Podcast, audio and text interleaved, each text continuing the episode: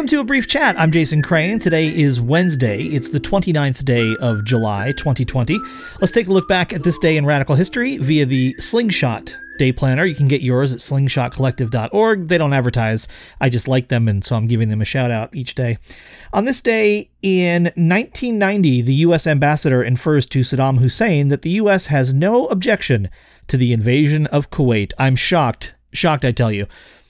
This is the third time I've recorded this episode. Uh, now that I'm recording them on video, I every day forget to start the video and then get several minutes in and my phone shuts off and I realize, oh, it was never recording. Then I did the entire thing, and in the last three sentences, somebody called me and that shut the recording off. So hopefully, I have now got everything in place so that it won't be interrupted and I know that it's recording, and we'll try to get through this again. So we are uh, continuing with pointers to Insight, The Life of a Zen Monk by uh, Soko Morinaga Roshi.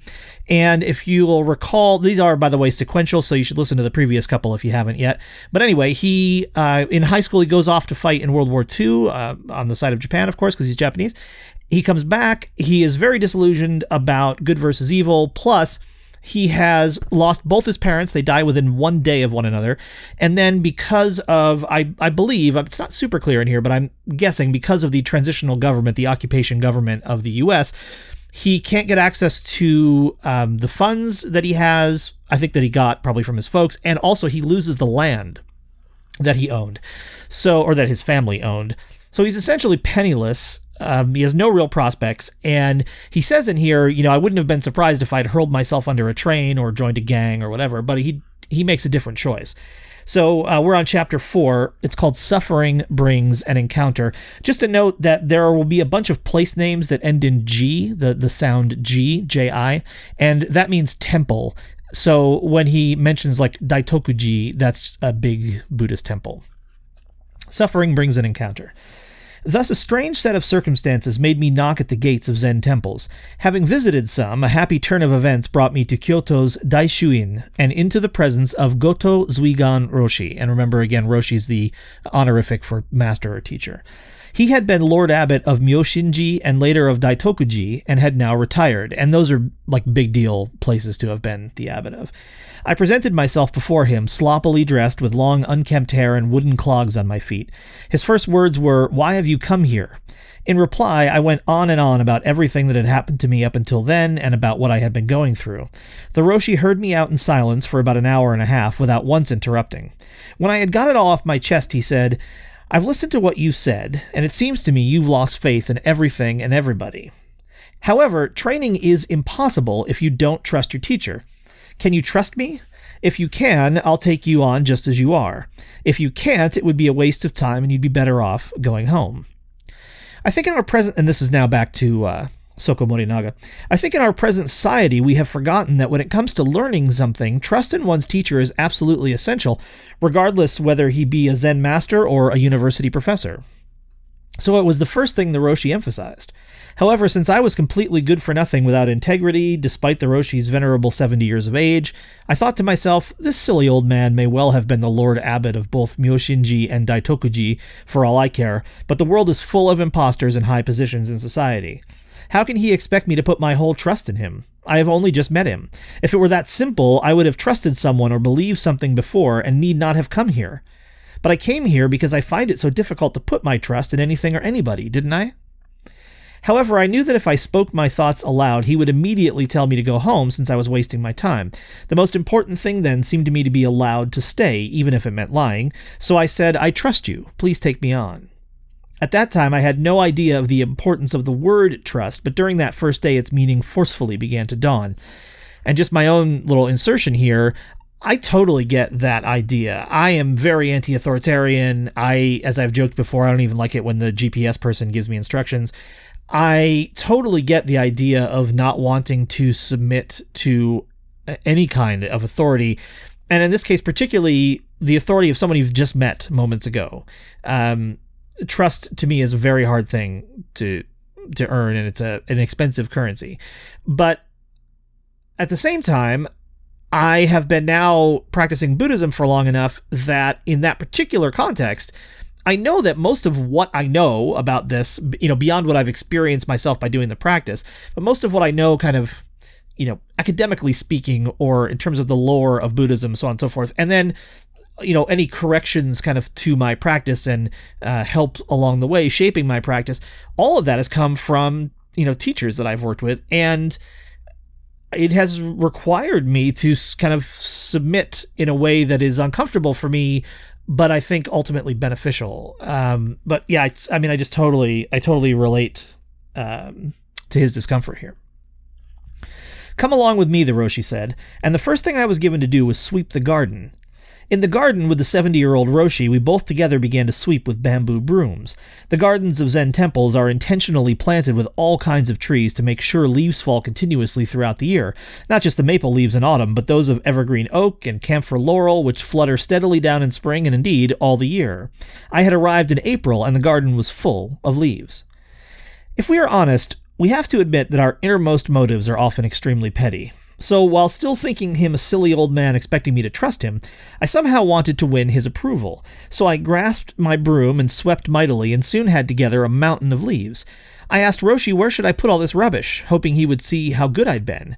He immediately roared, Leaves are not rubbish! I started to say, well, That's all very well, but over here, and he replied, You don't trust me, do you? Since I did not know how to counter that, I asked, Well, then where should I get rid of the leaves? You don't get rid of them, he roared again. So then I asked, Well, what should I do with them? And he replied, Go to the shed and bring any empty charcoal sacks you find there. Coming back, I found the Roshi vigorously raking through the pile of leaves so that any stones or gravel fell to the bottom. He then took the sacks and filled them to the very last leaf, packing them tightly with his feet. Hey, you, he said, go put these back in the shed. They're kindling for the bath fire. When I carried the sacks back to the shed, I realized that the leaves were not rubbish after all but I was still convinced that the remaining bits and pieces were. However, when I came back, I saw the Roshi squatting on the ground picking out the small stones from what remained. When he had carefully gathered them together to the last tiny pebble, he said, Now put these beneath the eaves. And when I took them to where the raindrops dripping from the eaves had made holes in the ground and arranged them with the gravel which had been placed there before, they filled the holes and, what is more, looked extremely attractive. I had to admit to myself that the stones were not rubbish after all, but I was still quite sure that the remaining lumps of earth and scraps of moss could serve no useful purpose. But the Roshi just collected them together without fuss, placed them on the palm of his hand, and, searching the ground with his eyes, put them into the depressions in the ground, firming them in with his foot until nothing remained. Then he said, And what about that? Do you understand a little? Originally, there is no rubbish in either men or things. This was the first teaching I received at the feet of Zuigan Roshi. I had an inkling of insight, but unfortunately I could not see clearly enough to experience Satori, or enlightenment. The Roshi's words that originally there is no rubbish either in men or in things actually comprise the basic truth of Buddhism.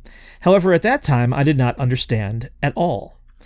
And here, um, I don't know if you heard the episode a week or so ago where I had kind of made a spreadsheet. This is kind of at the end of my exploring Catholicism phase, and I had kind of made a Catholicism versus Buddhism spreadsheet.